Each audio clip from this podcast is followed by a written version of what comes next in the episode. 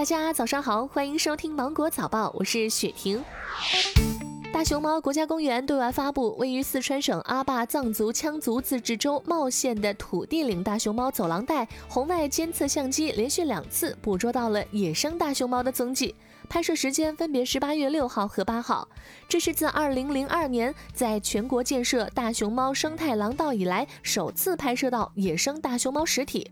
据工作人员的初步判断，两次拍摄到的大熊猫个体健康。山东小伙蒋世波专业养殖锦鲤十多年，曾经卖出了一条五十八万天价和昭和三色锦鲤，人称锦鲤王子。大学时他主修水产养殖专业，从小就对鱼类有浓厚的兴趣，毕业后回乡开启了创业之路。起初他的小鱼池只有不到十平方，经过多年的努力，如今已经发展成了三百亩的养殖基地，年收入过千万。有些锦鲤太胖了没有力量，渔场还会给他们减肥。二零二一年春节联欢晚会总导演组名单正式发布，由陈临春担任总导演，夏雨、邹维、赵越担任副总导演。辛丑牛年春晚已经正式进入到了筹备阶段。近日，四川阿坝九寨沟景区诺日朗派出所接警称，在九寨沟景区有人迷路并有同伴落水，经过搜救，被困人员全部获救。经查，这六人未经允许徒步进入并穿越九寨沟自然保护区，九寨沟自然保护区管理局对六人做出了共计三千元的处罚。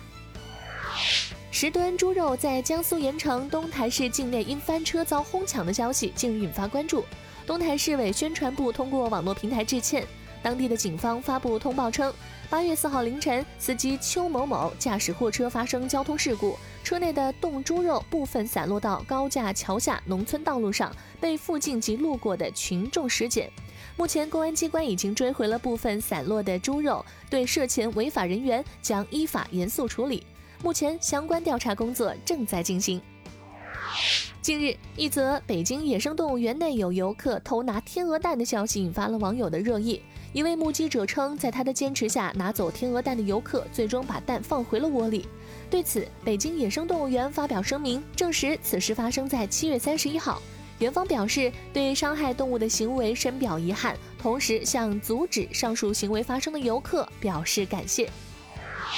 上海高级金融研究院发布二零二零国人理财趋势报告，报告显示，从互联网平台调研发现，近七成用户愿意投入月收入的百分之十及以上用于理财，近两成人愿意投入月收入的百分之五十以上用于理财。此外，国人理财的观念逐步回归理性，大部分用户愿意通过专业方式参与证券市场。调研用户中，超九成倾向于选择基金理财，仅两成倾向于自己购买股票。从性别来看，女性的平均理财得分比男性要高二十五分。二零二零年财富世界五百强排行榜正式发布，今年排行榜最引人注目的变化在于，中国大陆公司数量实现了历史性的跨越。今年，中国大陆含香港公司数量达到一百二十四家，历史上第一次超过美国的一百二十一家。好了，今天的新闻就到这里，我是精英九五电台的雪婷，祝你度过美好的一天，拜拜。